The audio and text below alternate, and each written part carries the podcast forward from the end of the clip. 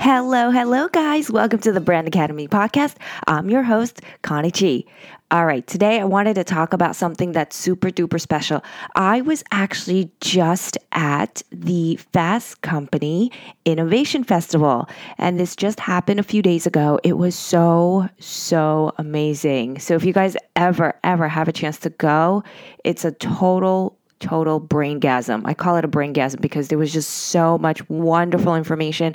The speakers there were just absolutely great.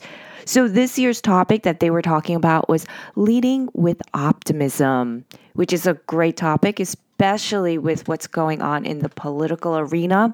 So, it was great to hear what brands are doing out there to kind of engage or join the conversation and trying to find solutions to different challenges that we're having um, as a society. So, the things that kept coming up over and over again throughout the conference in these three days was a lot of people were talking about authenticity. There was also a lot of talk about the collective experience, right? So, our experiences with brands make a difference on if we make a purchase or not. And they were also talking about giving your customers the ability to be part of the journey with you. It's no longer about, I have a product, buy it's now creating an entire experience around it.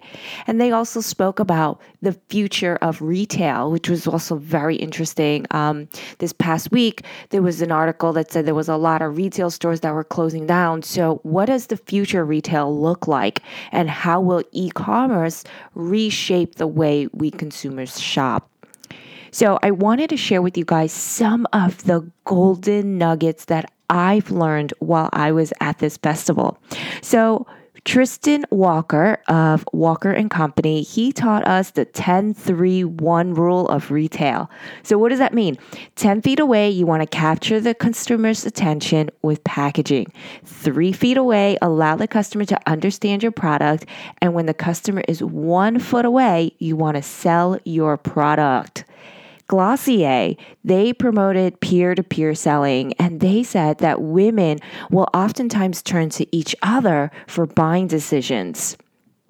Jim Hackett, the CEO of Ford, he reminds us that sometimes you need to get rid of the virtues that made your company successful in order to propel your brand into the future.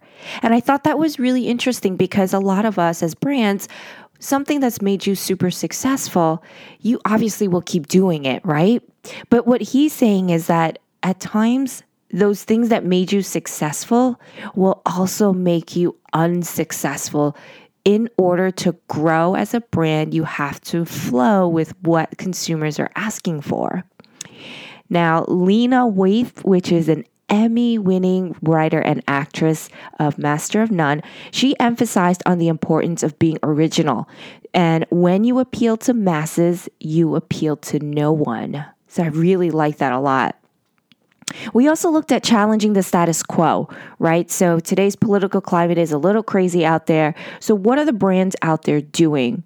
And how are they making a difference? So, Abby Wambach, she's a soccer star and also an activist. She says it's time that we started doing and not just saying. Our favorite quote from Nike's Hannah Jones Are you more powerful shouting at the system from the outside, or are you more powerful shouting at the system from the inside? So you can see it was really, really thought provoking. A lot of the things that people were talking about. Um, Jessica Alba was there speaking, Derek Jeter was there, Kate Hudson. I mean, the panels of speakers were just super amazing. But the talk that really, truly moved me to the core was Starbucks CEO Kevin Johnson for me, this was a talk that really redefined what leadership and leading from the heart really looks like and what it really means. So, if you don't know, Starbucks is on a mission to inspire and nurture the human spirit, one person, one cup, and one neighborhood at a time. And what's really amazing is that they truly do embody this mission, and it's seen throughout the entire Starbucks brand. And that even goes all the way up to the board members and the CEOs. So, Johnson, um, he's the CEO of Starbucks. He just stepped into the role, I believe, about six months ago. And his courageous balance of vulnerability and boardroom chops not only left me jaw dropping in awe, but it also, for me, it humanized a different version of what a CEO looks like. And there's two stories that he shared that was so powerful. And it had not only the audience tearing up, but you could also see he was tearing up. And I saw it because I was in the first row. I don't know if people back there saw it, but it was just such a moving moment because very rarely do you see CEOs having such an authentic human conversation around emotions versus how much did we make this quarter, right? So I'll share with you the two stories that completely blew me away. So the first one was um, they actually had a partner. They called a lot of their employees partners as opposed to employees because they believe that they are truly partners with the brand.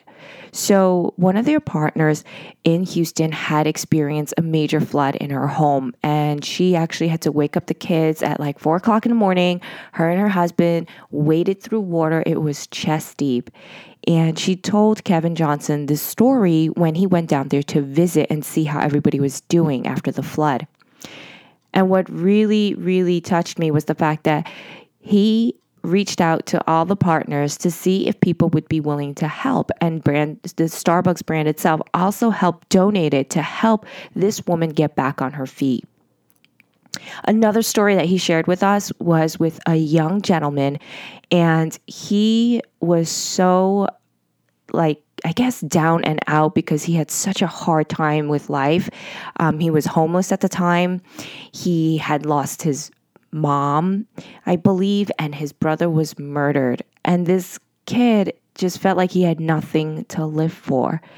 And when he stood up and had spoken to Kevin and shared his story, he said to him, he said, You know, Starbucks actually changed my life because it gave me an opportunity to believe in something again and to do something that I'm passionate about. And the fact that Starbucks took a risk on me truly changed my life. And I thought these are such it gives me just goosebumps just listening to to the stories because I think these are such powerful stories that speak to really big brands that are really making a difference from the inside out. And I'm a true believer that if you take care of your people, they will take care of your customers and your brand in return. So this was a very powerful powerful conversation for me. It really did shift the way I looked at leadership. So, I hope these golden little nuggets gave you guys some kind of insights, but I definitely would say if you guys have a chance to go to their next one, it's super amazing. Total braingasm. You'll totally love it. All right, so that's it for today. Don't forget, I'll be teaching you live in New York City at the Brand Workshop. It's about branding without a brand, and it'll be on March 28th in 2018. This is a workshop that will turn your business into a brand that customers will remember. This is so important for every business. So, this is for you if you're just starting a business, if your brand is lost in the sauce, or if you are starting to just want to build out a story and a message for your brand or you're looking to take your brand to the next level, this is for you. Okay. Now, everyone that signs up for this workshop, I will be covering your breakfast and lunch so you don't have to bring anything. I will provide you with all the food and all the materials. So make sure you get your tickets early because this is going to be a sold out event. We don't have a lot of tickets left. So go onto our website, thechigroup.co, and click learn from us. And make sure you follow us on social media at the Chi Group. And bye for now, guys. I'll see you in the next episodes.